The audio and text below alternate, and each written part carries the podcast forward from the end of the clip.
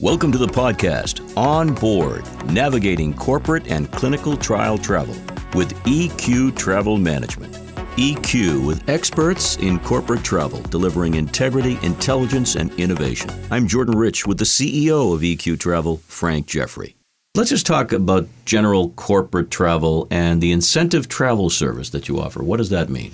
Um, the incentive travel service is where um, you as a company may have an incentive for your employees, the likes of your, your 50 top salespeople.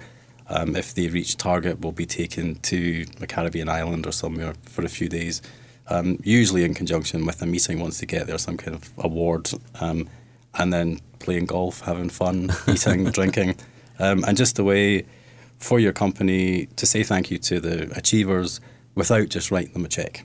So yeah. it brings those people together um, which then motivates people because they see each other there with the other achievers. They want to be back next year, so the trips become an incentive in themselves. Can you give us an example of a recent uh, project where you sent a bunch of people off and took care of them? Yeah, absolutely. Uh, one, uh, I was going to say not too long ago, but pre pandemic, where we um, popped them down to the Caribbean um, into an all inclusive resort, took the entire place over um, arranged their welcome meeting, activities, barbecues on the beach, golfing, uh, leisure time. So you handled all that stuff? Everything. Everything. So, so, it was all done for them? Yeah. So from booking out the resort to planning the social program, working with the destination management company down there to get to know, you know, what is quirky to the island, you know, what's good to see, what's good to do. Um, as a part of the CSR, um, I thought line that people have now, we arrange something as a give back to the community. So we've brought 100 people in. We want to give something to the community that becomes part of the team building activities. So, um, yeah, really everything. Uh, remember the Love Boat? You're like that social director on the Love Boat. Thankfully, I'm too young for that. He's too young for that. Oh boy! Now you know where your host is coming from. No, I'm telling lies. Besides, uh, besides the airline factor, which is huge. You're also putting people in other modes of transportation, I would imagine. Yeah, absolutely. I mean, some people, depending on where they are, some people might drive. You know, it could be an event in Florida. You'll have people, you know, staying upstate. They'll drive. You'll have people fly, take trains. Um, it really, whatever is best for the individual. If somebody has a fear of flying or an issue with flying, then there's always an alternative, unless you know they have to go across the pond. Yeah, and even across the pond can happen. You know, you can sail out of New York and into Southampton, and we have people that do that for medical reasons or you know for reasons of just like you say a fear of flying. The company involving a lot of employees, a lot of critical personnel. You have to think about everybody in one place and what ramifications that has. Yeah, absolutely. I mean, you have to look at the travel policy or the travel program as a whole. Um, if you have, you know, many employees just booking their own thing, you can end up with you know multiple people on an aircraft. You could be falling foul of a risk management policy. And one of the things we do for our clients is we do help manage the risk. So we want to know where all the people are.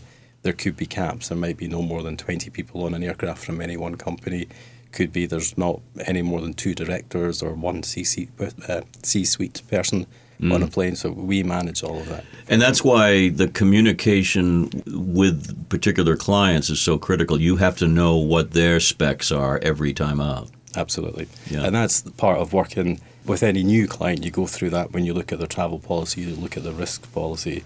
But with your um, existing clients, um, it's something you also revisit you know, every year or two and just make sure that it's fresh and it's up to date and it's actually still relevant. Let's just again reflect on why this is such a positive for particularly corporate clients to have somebody like you on their team. It is, as you say, you know, once upon a time everybody has a travel agent, then the internet came along and everybody became a travel agent and they started booking their own trips. But uh, on the back of that, you know, companies are still responsible for their individuals when they're away from home um, that does have to be managed and they have to be cared for. So for an organisation, you know, the best way that they can make sure that they're compliant with, you know, multiple legislations is to give it to a travel management company and feel assured that they are actually being looked after. One of the things we talked about prior to coming into the studio today was the fact that when people attempt to go this alone, this is a, a, confusing maelstrom of changes on a daily basis, of huge numbers of planes in the air, and all kinds of things that can go wrong.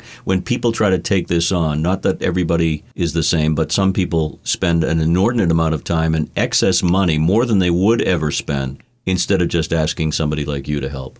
Exactly. So we've uh, heard stories of you know people who are fairly senior in companies, and directors, C-suite people, and they actually sit and will give up an afternoon looking for flights. So they are costing their company their salary, but they're also not doing their job. While they could just send us an email, pick up the phone, or go onto our online booking tool and have it done in minutes. Finally, in this episode, uh, you must get a real charge knowing that uh, everything you worked for to plan for, you know, was successful. And even if there was an issue, a hitch here and there, it must be a good feeling to know that from A to Z, from beginning to end, you know, you had a heart, you had a hand in making this thing happen. Yeah, I, I think, and like a lot of jobs where things go right, you don't actually hear anything. Um, so the more you don't hear, the know the more you know you're doing and you're doing well. Yeah. Um, the key there is that you're always available if something does go wrong. If that flight gets cancelled, you're there. You're there to help them. You're there to support them, and that's good to know. Very good to know from the customer's point of view. Thank you, my friend. Thank you. This has been On Board, navigating corporate and clinical trial travel with EQ Travel Management, the podcast to take with you on your travels. Find out more at eqtravel.com and share news about this podcast with your friends and associates. From everyone at EQ Travel, be safe and be well.